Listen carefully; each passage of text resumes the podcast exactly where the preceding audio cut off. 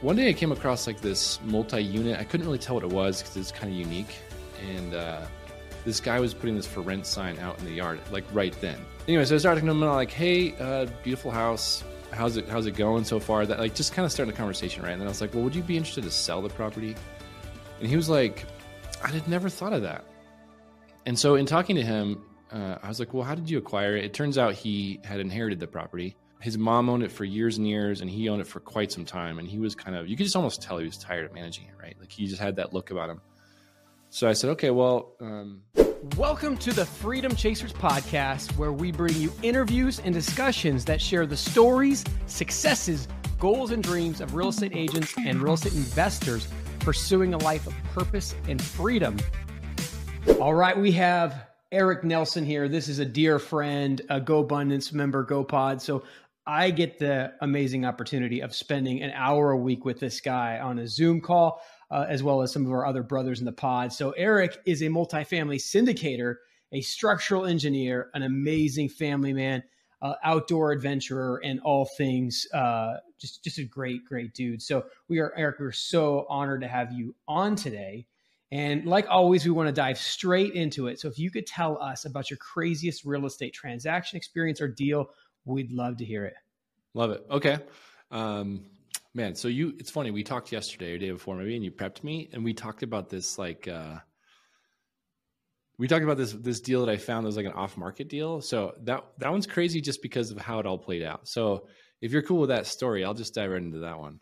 Let's do it. Okay. Let's go. So this is early. This is early in my real estate journey. My wife and I had, gosh, maybe two rentals, like single families, and I, I was like just learning the business, like just learning how to like do the math, really. Because honestly, first, like our first couple rentals, I was just like, oh, like I'll buy a house because we have extra money, and if I can, if I can like cover the mortgage with the rent, that's like the math I did.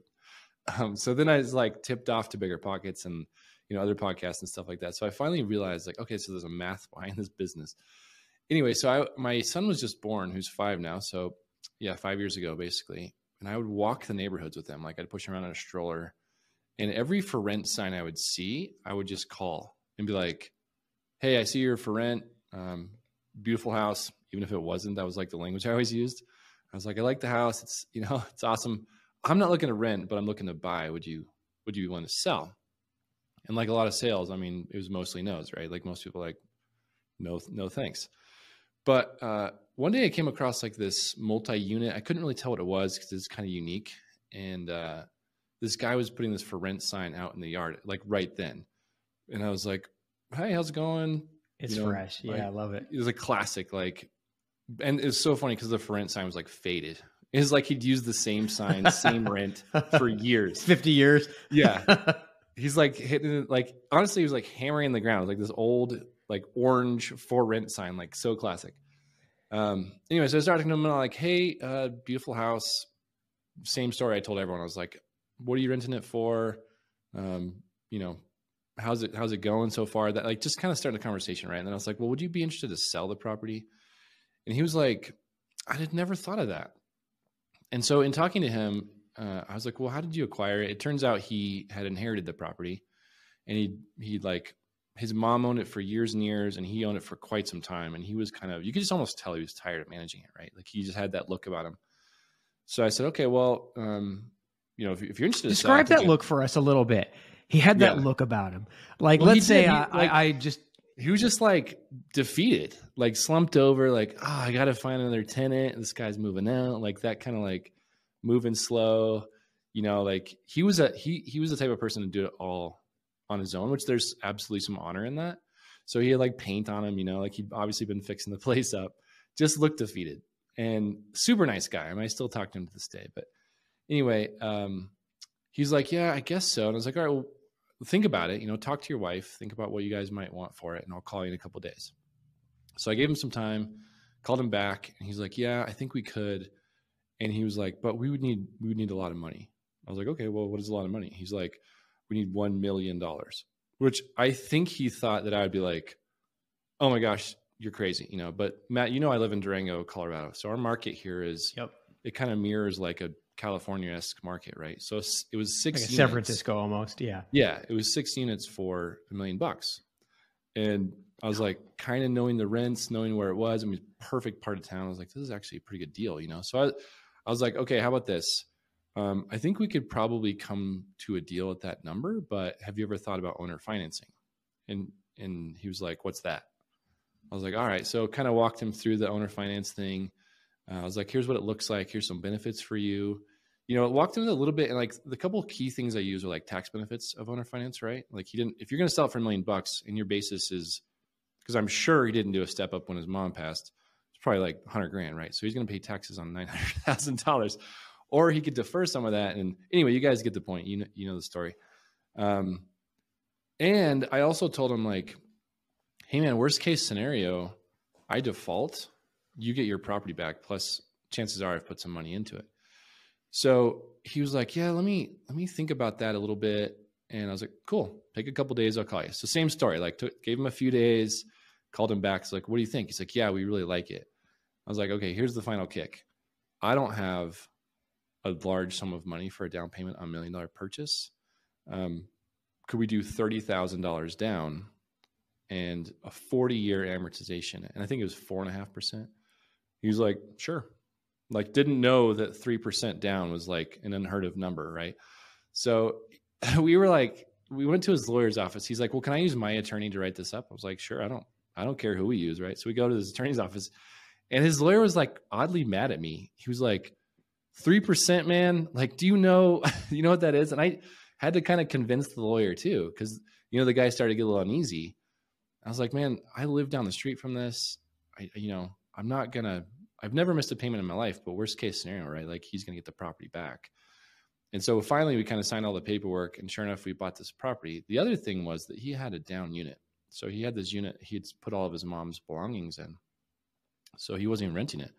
So the very first thing we did when when we bought it was get that unit up and running, got rents back up to market rate, and we were cash flowing pretty quickly. The cool story for him though was that our payment to him was right around the rent he was making before. And he had nothing, he didn't have to do anything, right? Like he just collects a check. So it was this super, super win win situation. And then uh, to, to take the story even further, hopefully I'm, hopefully this isn't too long of a story, but uh, I was, I host a meetup in my town and a guy I know was like looking for a property. And I was like, well, you know, I hadn't really thought of selling it, but I, I would sell our sixplex um, but let me call like let me call the the guy who I bought it from to make sure because I didn't want to just like you know cut him out, right? So I called him and yeah. I was like, "Hey, here's an idea. Would you consider carrying that note on for the next purchaser?" He's like, "Sure." So the guy who bought it from me still has that original owner finance deal in place. All he had to do was come up with the difference in cash between the purchase and and, what was what was that difference if you don't mind sharing? Yeah, no, it's okay. It was 1.15 we sold it for. Um, it was it was just over a year. So my wife and I put. So you made 150k.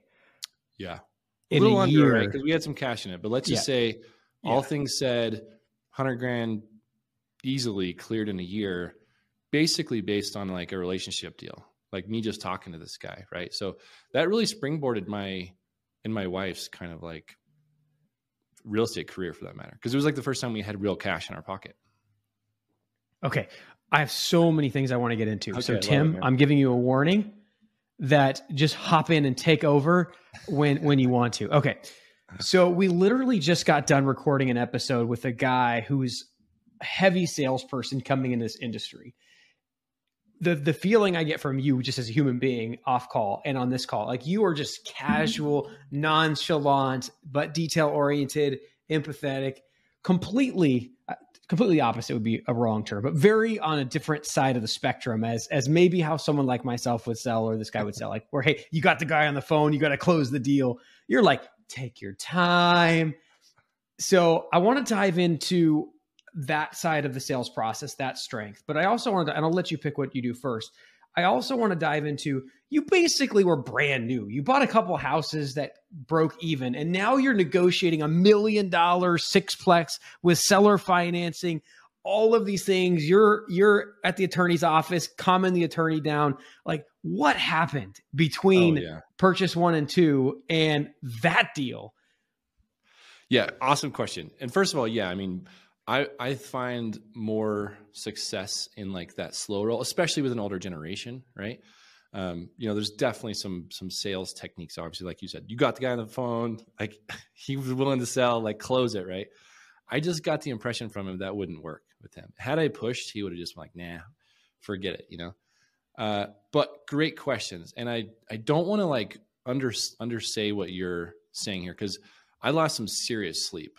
Like going going for a purchase of a million bucks when our first ones were like three like 307 was the first rental price we bought. 345 was the next one and then the jump to a million was just insane right? So like when i first told marie my wife about it i was like am i crazy? Like how could we possibly buy something for a million bucks? Like that's insane. $970000 in debt is what we're about to do. And i was like i can't believe now let me ask you a question this. at that point what was $970000 in debt how how was that as compared to your net worth? Was that equal to your net worth, greater than your net worth? Oh no, my net worth at the time was like hundred grand. Like it was ten times. like ten worth. times your net yeah. worth in debt. Yeah, because we had two rentals and our single family house at the time. So like, I mean, maybe a little bit more, but not much, right? Like, so that's what that's what was so crazy about this deal. I had read a lot about. I'd listened to a lot of podcasts at that point. Read a lot about owner finance. I understood it. I'm kind of a math guy. So I understood the concept, but what I did was I called basically anyone I knew who was like a mentor or trustworthy, and I talked this this deal through with them, and they were like, "Numbers sound good, man. Like, yeah, that's a big number." But here's the other kicker too, and I don't. I think this is really important to say: the property is worth more than a million dollars when I bought it. So there was kind of some built-in equity. That was my perspective. I was like, yes, we're borrowing 97% of the purchase price, but you know, loan to cost was probably significantly less. You know, it was, it was probably even when I sold it, I sold it at a deal to the guy because it was probably worth what more like 1.3. But just because it was off market, there was no commissions, and plus like the way the whole deal worked, you know, plus I didn't want to be greedy. I mean, making 100 grand in a year is a pretty sweet deal. So, you know, to answer your question, I lost some sleep over it because I was just so new and so like, am I doing the right thing? and it wasn't without work, right? We put a ton of work into that property. I did a lot of the stuff myself, but it's just a cool story. And the thing I love to highlight is like it was relationship based from the beginning to the end. It was like even now that that guy still owns it. I still work like a block from that house. So all of those things were just basically like talking to people and being open to that cool relationship. Love this. I want to dive into the the gap, the knowledge gap that most would paralyze most people. I mean, negotiating a seller finance deal. So you, you talked about the the challenge of the size of the deal, which is its own paralyzing factor. But then there is the aspect of grappling with the creative nature of the conversation. And you're not just talking to the seller, like you're sitting there with his attorney who's sharp and been around the block. Walk us through like what did you do to get educated on those topics and what what puts your mind at ease to be able to be the same calm, collected Eric Nelson in in the face of an attorney and a seller? Yeah, I mean, I think honestly, like that, you and I and and Tim, I'm sure are the same. We have this relationship, Matt. We love podcasts, right? We love everything about podcasting, and part of the reason I like it so much is because it helped me so much. Like, BiggerPockets basically was my moment, like Genesis moment of like, oh, like this this is how you do it. So I just listened and listened and listened and listened. And then, you know, Brandon Turner's book's pretty good, right? Like, and the BiggerPockets calculator even is pretty good. I mean, it gives you kind of a basic understanding of what was going on. So, you know, it took some time. Like, it took a couple, you know, sleepless nights of being like, did I miss a number? Uh, does that actually work? You know, like, so it wasn't like I was calm and cool and collected all the time. But at, by the time I'd reached that attorney's office, I had talked to a handful of mentors, really understood the math, really knew what I was doing. And then I kind of done the other thing too, like let's stress test this. What happens if we have two vacant for a couple months, you know, like that kind of thing. Like what's a worst case scenario? Do we have enough cash to kind of float it for a little while? Let's say something bad happens, like, you know, roof blows off. Like, do we have enough capital reserves, like those handful of things that just, you know, give you a little bit more confidence in the deal. That was really what led me to be like, okay, we can do this. And also, you know, truthfully, credit to Marie. She was like, do you believe in yourself? I was like, well, Ooh.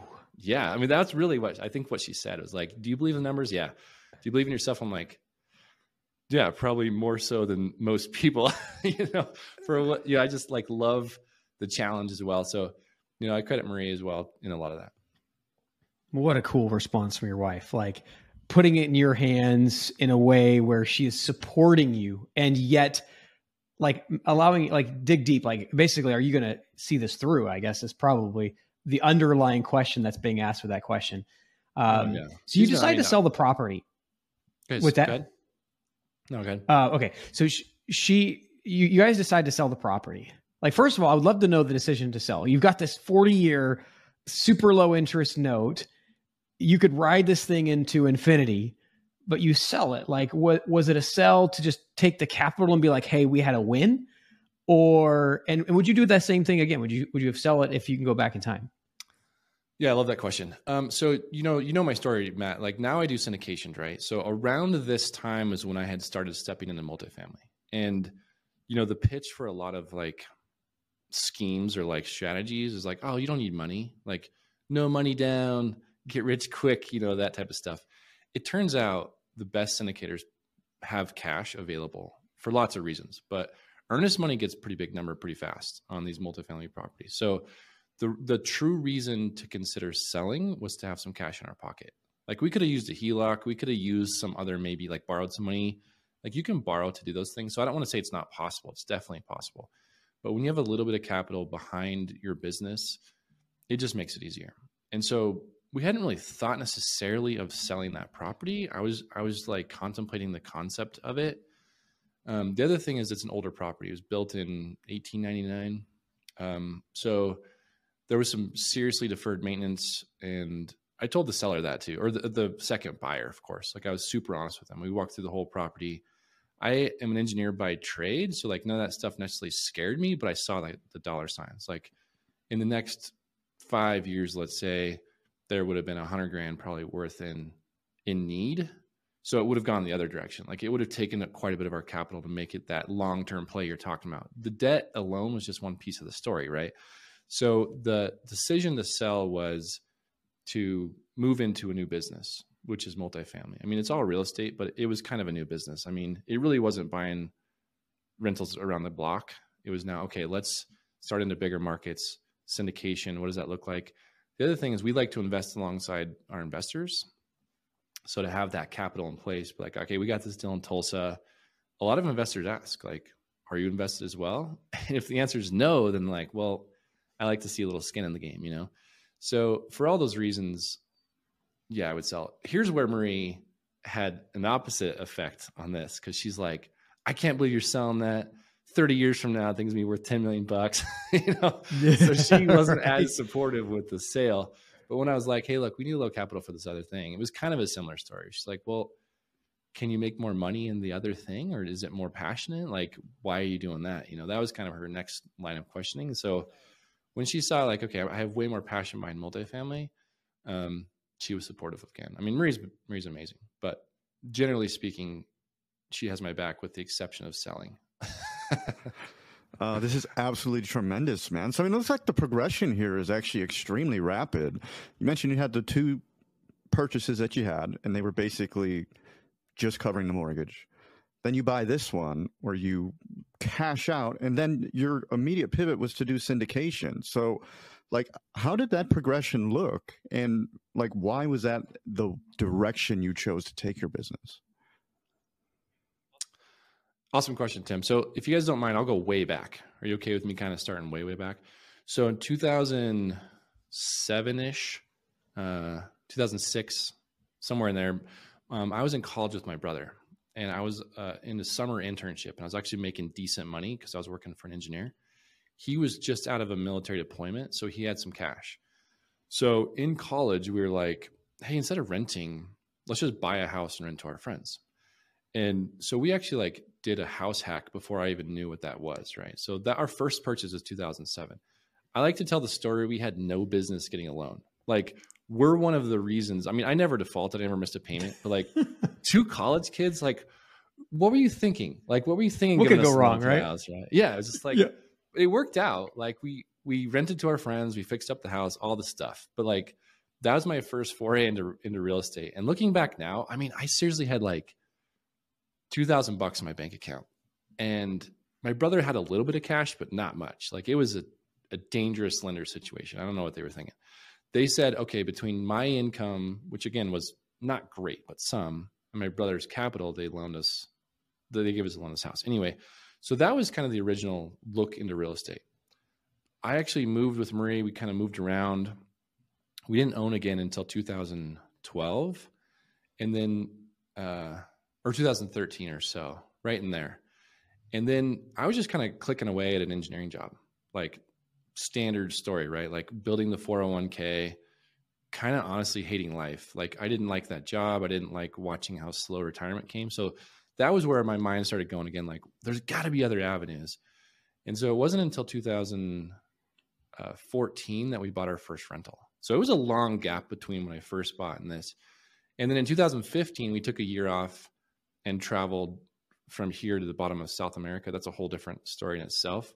So we were like, when I got back uh, December 2015, we were like broke. And I mean broke, like two, rubbing two pennies together, like out of money. We did it on purpose, right? To have this life. You were living your best life. Yeah. Yeah. But we technically owned two properties. We were just broke, right? Like, so we had a little bit of net worth, but not much. So finally got a new, this is when I started my, my engineering company was right then. And it was funny to start a business with no money, but it, it all kind of worked out. So I started making some income and then my mind started like swirling again, 2016. That's when, right around then, when I started kind of like buying single families again, which we bought our second single family, then a triplex, and then the sixplex was actually that progression. But then around that time, let's say 2019, that's when I had a friend who was doing syndication and he like kind of introduced me to it. So I credit him for sure to even show me the idea. I had a limiting belief, honestly, of like partnering with people. I didn't want to partner with anybody because I was like, ah, I can do it. Like, I can do the math, I can do the work. Like, I trust myself. And that's a big push from him was like, dude, you'll go so much further, so much faster if you can partner with people. And so once my mind shifted in that way, I was kind of like, oh, well, why not syndication? You know, like I love the challenge. And so that was kind of the progression, Tim, was like, it was slower than it sounds, but fairly fast paced for like from 2016 from zero dollars to now six years later like have a decent net worth really love multifamily really really engaged and love what i'm doing i'm just blessed to have like walked the path that i did and and had good friends and mentors yeah you know because we've had some long car rides together like first of all for those that don't know eric eric is one cool dude um, I joined this group called Go Abundance, which Eric and I are both in. We have no clue of each other. Uh, we have a mutual. I have a friend in Durango where Eric lives. We find out we're going to be in this pod together. I'm like, hey, let's connect while we're in Durango. Turns out he doesn't know me that well, but we're in a six hour car ride together to Utah and then six hours back. So we got some some time in the car. We got to talk about personality, which is one of my favorite, like psychology, one of my favorite studies. So I, I've got a question for you. So I just can't help but observe that it seems like the engineer type can't help but get themselves into syndications in multifamily. Uh, we actually had one on earlier today. Do you believe that's true? And if so, like, can you can you say why this? like because you, you were making 150k on this deal, that's a success, and you pull it out to go into a completely different direction. Like, what what is so appealing about the syndication multifamily space? It's interesting. I actually like I think there are several like you'll you'll find engineers in the space as compared to other spaces in in real estate. But I also I also think like the average engineer is a very 9 to 5 401k type person. Like work till you're 65 and then like that's that's your kind of thing, right? So I think the engineers that kind of step away from that do find themselves in that multifamily. I think it's maybe because the underwriting is so specific. Like you'll find engineers who like that's their thing, right? Like they're the underwriter kind of analyzer person, or maybe like an integrator, like that type of thing. Um, but I think I think that's probably why, just because underwriting is so, so specific. But I also don't think engineers are as successful in the field as other people. Like I think salespeople mm. tend to do better because the capital raising is a huge challenge. So if you if you're an engineer, if you're in the space, typically you'll you'll see them teaming up with someone very extroverted, very salesy, very like open to capital raising, and I think that's where teamwork could work really well. So I guess the answer is yeah. it depends, and I don't really have a good. It depends. Yeah. Love it. Well, actually, you you provided some nice color on that for us, so so I appreciate that. So diving into it a little bit, one of the things that I appreciate so much about you is your commitment to your family in the midst of business, and I mean, you could even see it going till you were broke, so that you can enjoy traveling to South America and living that life with your family. Like is is hard for a lot of entrepreneurs. A lot of entrepreneurs get so caught up in the in the numbers and the business.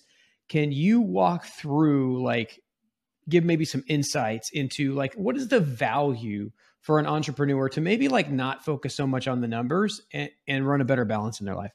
Yeah, so love it. Um, we we talked in the pre-show a little bit about this. We're in this GoPod that you just mentioned.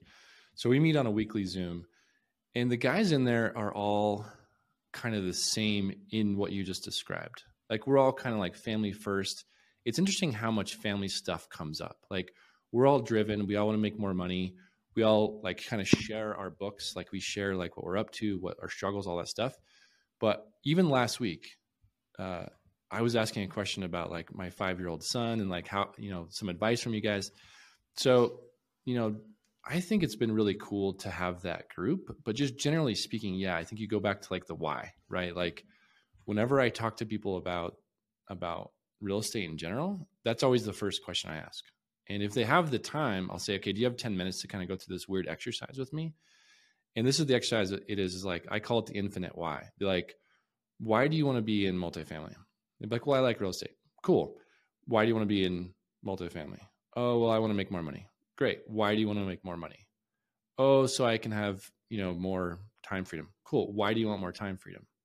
And it starts getting into that, like, oh, well, so I can spend more time with my family. Like it's you kind of start like questioning a little bit, right? Like for me, I had to go through the exercise with myself almost. Like, why am I doing this? Right? I, I'm an engineer. I make a fine living. I could just punch the clock, cruise home at five o'clock, hang with my kids, have very little stress. But I'm like, you know what? The end all is I don't want to do that forever. One. And two is I want to have more time freedom. So for me, I just kind of gave my answers. But then the time freedom, what am I going to do with it? Right. I love spending time with my kids and my family, and I love travel. And so I really try and focus, like, even now, like, I have people who are like, oh man, you must be so busy. I have some pretty hard and fast rules. Never work on the weekends unless it's like a webinar or some other reason to work in the evening. I rarely work in the evenings. Just like try and hammer as much through the day as you can, right? And it's funny, you can get a lot done in a day. But to answer your question, I just love spending time with my family and I really want to be there for them. And so all the work is really centered and focused on how much how can I spend more time? How can I travel more with my kids? And we've been blessed to do that a lot. I mean, we take a lot of vacation, we travel a ton. I just love spending time with them. What a tremendous answer. I really love the infinite why concept because I mean, obviously they teach seven layers deep often, but I mean, you said infinite. So it's like, I feel like you're going much deeper than seven layers if there's an infinite amount of whys. And obviously, that's how you could find your ultimate why, your purpose, your goal in life. Um, and this kind of brings me to what I'm super interested in because you mentioned you had a good engineering career, you're making good money, you had the 401k thing going.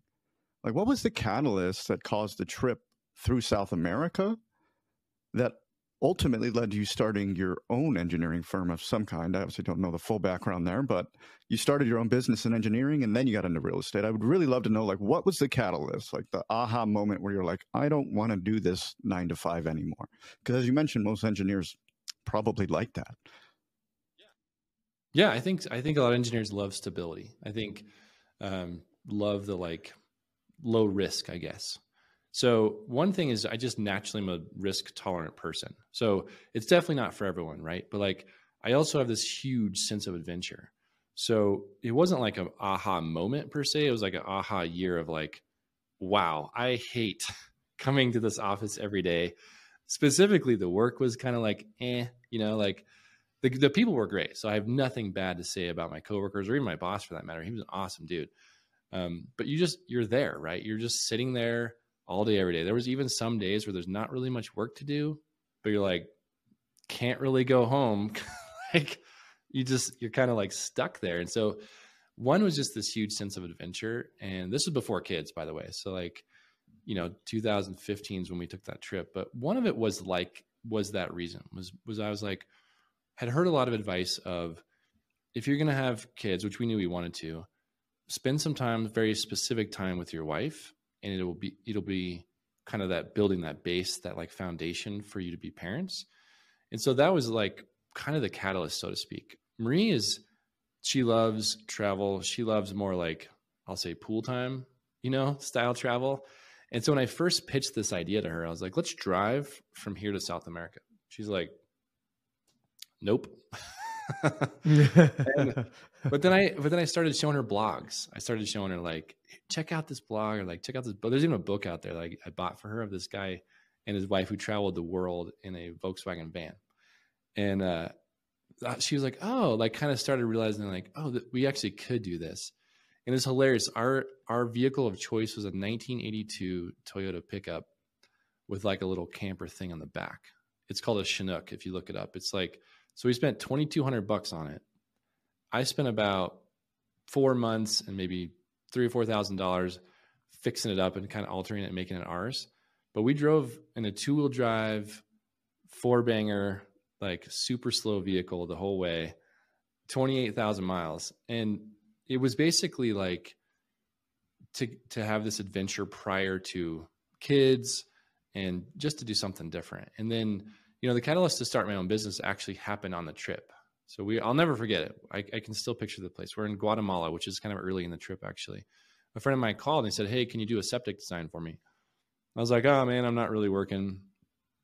Um, but I, but I can, like, I, I can do that for you. Sure. So I was like, Oh man, I was like, Marie, let's let's start a quick LLC and open a bank account. And I remember having a hard time opening a bank account from overseas. But anyway, so I just had this like, oh yeah, I'll make a couple bucks on the road. And as we drove, like more and more people started calling and they're like, hey, can you like Matt, for example, he has like this really cool thing in his backyard. I helped him draw it. Like stuff like that would come up. We're like, hey, I know you can do this. Can you like draw this for me? So I kind of oddly started this business on accident and then on the way back, I called my old boss and I was like, "Hey, do you have a spot for me?" Because the plan was always return back to work. He's like, "Ah, we're kind of slow, you know, maybe in the spring." And as I mentioned, I was broke, so I was like, "I don't have time to wait." So I just started um, calling people, calling contractors, telling people, "Hey, I'm I'm doing stuff," and it just kind of took off. Um, timing was right. There's some luck involved, no doubt, but that was how it all happened for me did an epic job. So for anybody that's had a chance to go to our house, we hang out often under the thing you designed for us in the outdoor kitchen. So we wildly appreciate. It hasn't fallen down yet. So um, as far that's as we could tell, it's it's. Yeah. Well, I remember going back and forth because the amount, the depth of footers that you wanted, and I'm like, why do we have to go this deep, Eric? And you're like, if there's a 200 mile per hour wind, it'll pick the thing up. And I'm like, okay, all right, this thing is definitely safe. Um, I want to I want to go through this exercise, this infinite why exercise with you, because one of the things that I know in going through it and then watching other people go through it, want to get your take on it, is like you, you sometimes un- uncover some fraud that's going on in your own mind, right? Like you tell yourself, "I do this for the family," but then when it really gets down to it, is it really about that? Like, what have you discovered in your own life and the lives of others? Like, have, have you noticed that? Like, they're like, "Hey, I do this for my family," and then you get down to it, and they're like this isn't leading you to spend time with your family at all. Like, hundred percent. Kind of, kind of walk us through that. No, and I've discovered that in myself too. So I love this question. Like, it is kind of surface level because we're on a podcast. I'm not going super deep, but like, what I have discovered is I am motivated by progress. I am motivated. Like Matt and I again talked about personality. Like, there's something in me that like loves making things slightly better, making things run smoother, maybe, or like, what's the next idea? And so, you know, yes, I want to spend the like financial freedom is one thing, but then you start getting into what drives you.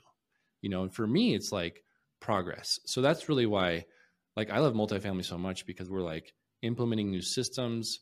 I also love it because we're like creating a better place for people to live.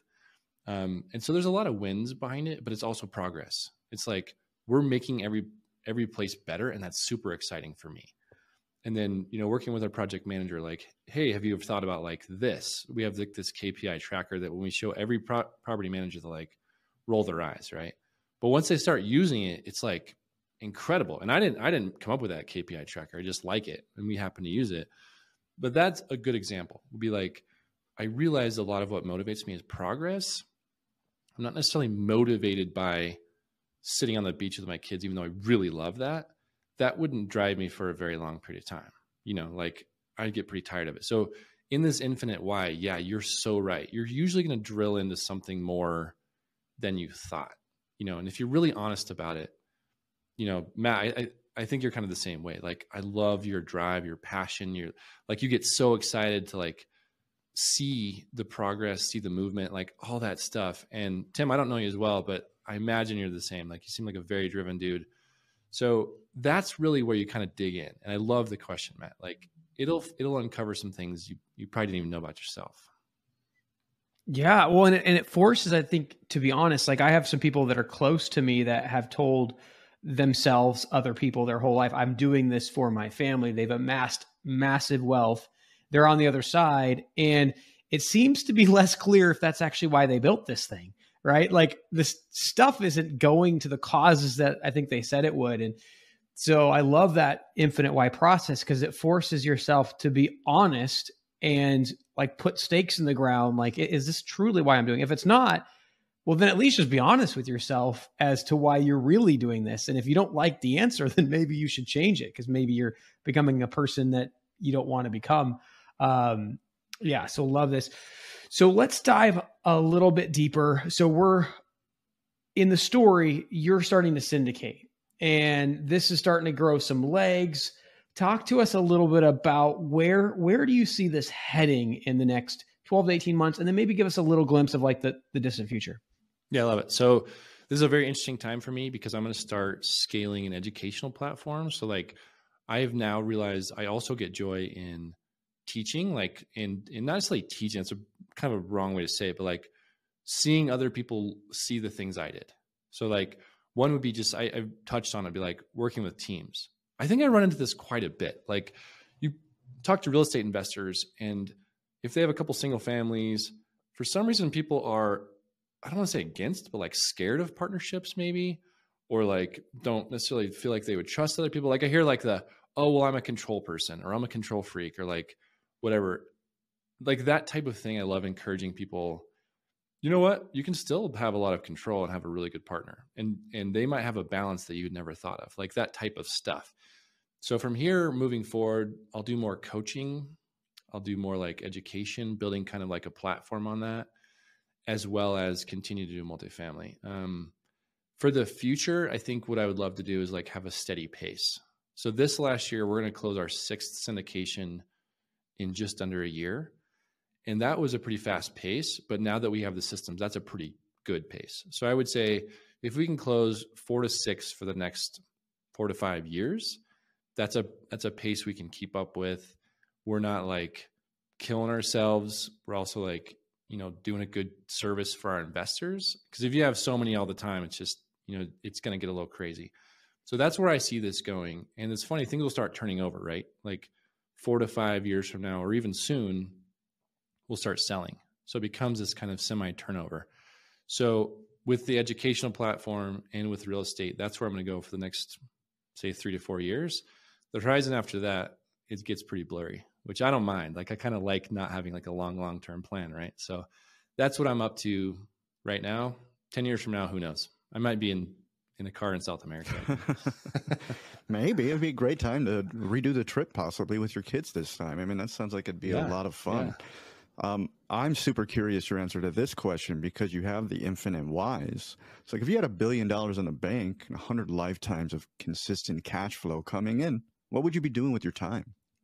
Okay, I love this question. And this is really also really interesting too because maybe you guys know or don't. I think a, a week or two ago, there was a billion dollar jackpot on I, the I think uh, it was uh, two, lottery, right?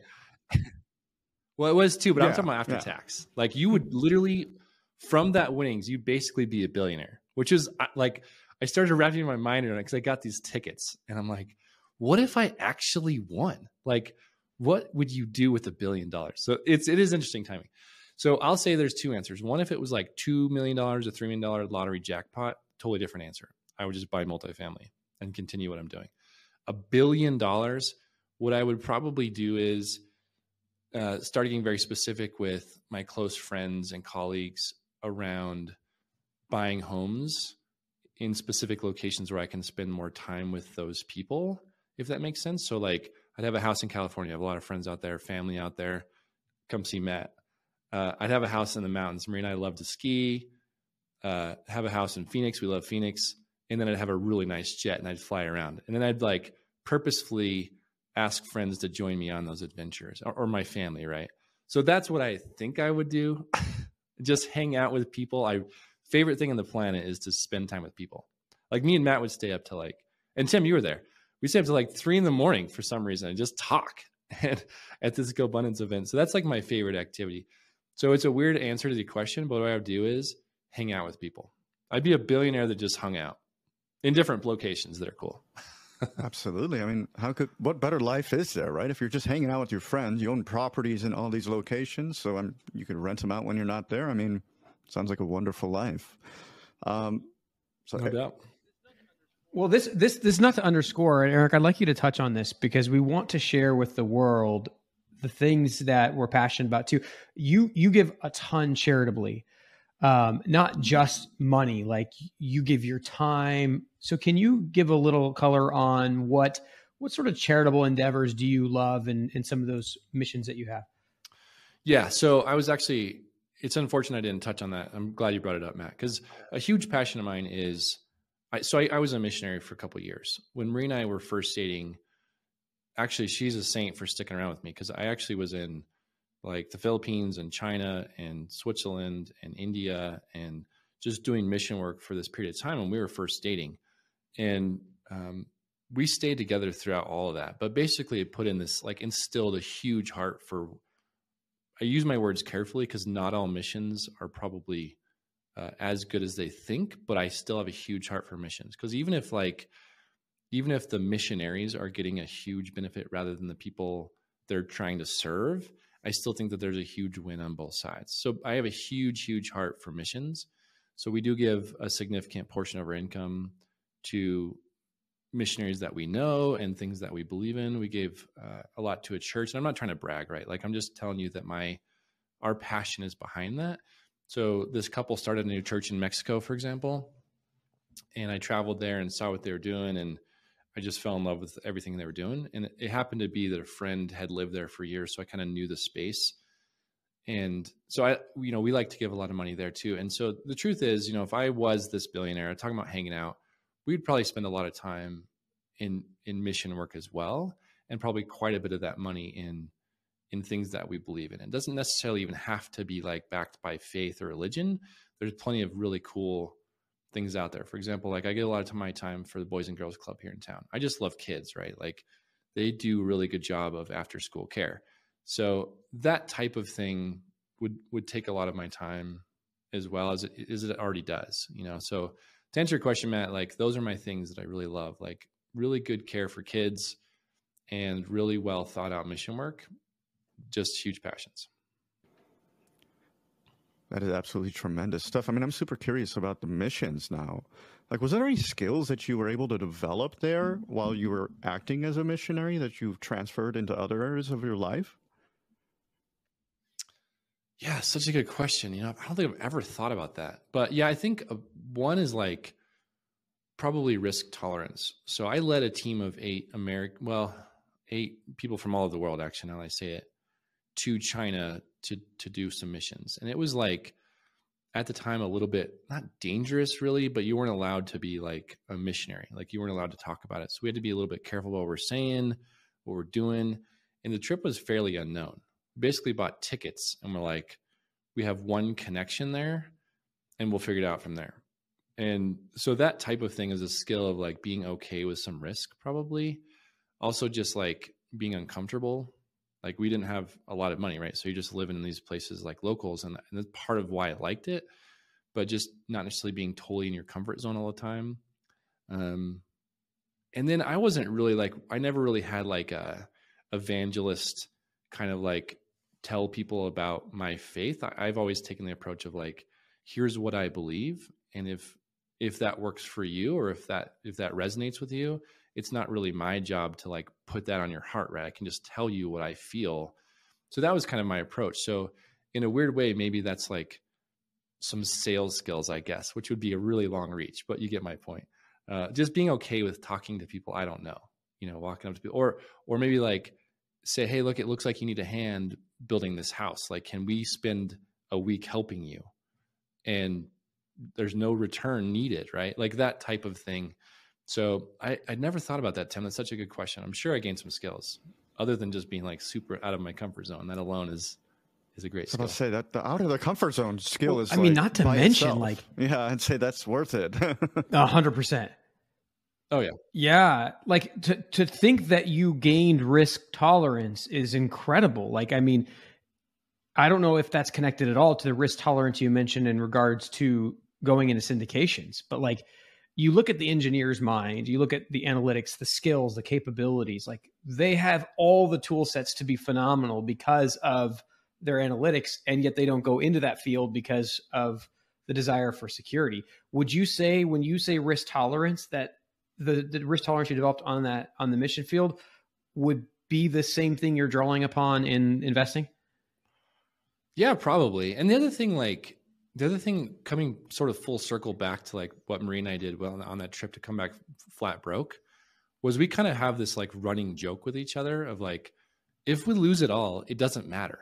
Like it's kind of this joke, but that's actually how we feel. Like we could live on a in the middle of Mexico. We both love Mexico, just in general, with very little money, and be probably quite happy. So we kind of have this like running like thing like it doesn't really matter if you lose it all. I mean, at this point, I sincerely hope I don't because it's not just my money. Like I'm, I have investor money, but right, like let's say I make my investors whole and we lose Right. everything. Let's Like, disclaim we that for your investors. Yeah. yeah. Yeah, whoopsies. Sorry about your money. Let's just say I kept all of them whole and we lost everything.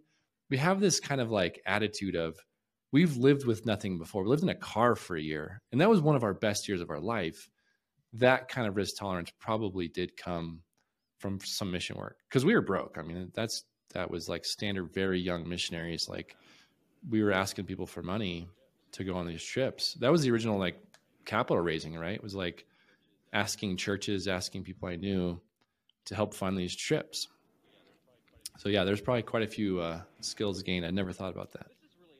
Well, this is really interesting because here's the thoughts that are firing in my mind, and you're kind of saying it either directly or indirectly, which is part of the risk tolerance that you built in these other countries was the recognition of the fact that even if I am at zero monetarily, I could still be incredibly happy. I mean, this is one of the reasons I went on mission trips as a kid, why I'm happy to send my kids on them is you want them to get a sense of like what's out there in the world, the the different levels, and the fact that most of the most impoverished countries in the world have the happiest kids. I mean, un- until they're impoverished so much that they don't even have food at all, or or very that's that's a little bit different. But the second their base level needs are met, those kids are like the happiest kids. And like an exercise that I do a lot mentally is like just being sitting in comfort, knowing that like, hey, if we lose it all, crazy lawsuit happens, like life's gonna be okay, life's gonna be good, and like that exercise probably gets a lot easier when you are missions focused because you could truly see that your your life happiness is not connected to your to your monetary circumstances. So do you would you connect those two things too? Saying like, hey, because I could be happy when I'm broke, therefore it's not a bad thing to be broke necessarily. Don't strive for it, but it's not a bad thing. So therefore, why not take all the risk in the world? Yeah, and I think everyone again has a different tolerance for that, right? Like some people are incredibly uncomfortable with that thought of being broke. So I don't want to like place this label on everyone, but but my wife and I we're not.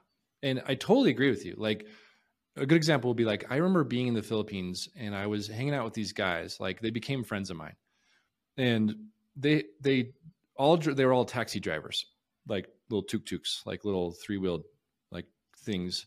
And I would sit, I would I- go hang out with like go hang out with them, and most of the time they weren't working. Most of the time they were just like hanging out with each other. And I was always, and I asked guy one time like, dude, you you know, like you could make more money if you worked more hours. Like I wasn't trying to be mean, but I was just kind of like, what's the what's the thinking here, right? Because my mind is like, you could totally make more money. And he was like, yeah, but then I wouldn't get to hang out with my friends. And like he's like they're so happy, like I don't need any money. Like I live here with my family. I own this house outright. Like I inherited it from my parents. The money I have is just for food on the table, and I make plenty of it by working one or two hours a day. And I befriended these guys so much that they asked me to be in their basketball team. Like I played in like this interleague Philippines league with these. Oh, guys. dude, you were probably like twice as tall, right? Oh yeah, oh yeah. I was trying not to like dominate too much, but yeah, I mean, but it was super fun. And actually, to be fair, they were really good. Like it was a good league. But anyway, like just getting to know them, their mind was way more around happiness, time spent with friends, than it was, you know, money. And that's the culture, you know. And so to your point, like, you know, they they made very little, but they didn't want to either. Like it was kind of this completely different culture, different mindset. And I think, you know, again, it's not for everybody. But if you have the mentality that you're okay with very little, it can be a powerful tool because again, you can start taking risks that like maybe you wouldn't have taken before. Absolutely. I absolutely love it. Yeah. Eric Nelson, thank you so much for giving us your time, sharing your your stories, the the challenges, the deals that you put together. It's been an absolute pleasure. For those of you listening, please take action on something that you pick up today. Maybe it's the mindset. Maybe go on the mission field or do something that allows you to recenter your mind or maybe focus more on your family. Like, I mean, Eric gave a great example of just not working on nights and weekends and, and making sure your business grows under that context instead of just giving it all away and not having enough time with your time family. So take some action, write something down, share it with someone you know that can hold you accountable. Take action with the next seven days because freedom is acquired one action at a time and is not as far away as you think. So thanks for tuning in, and we'll catch you guys on the next episode.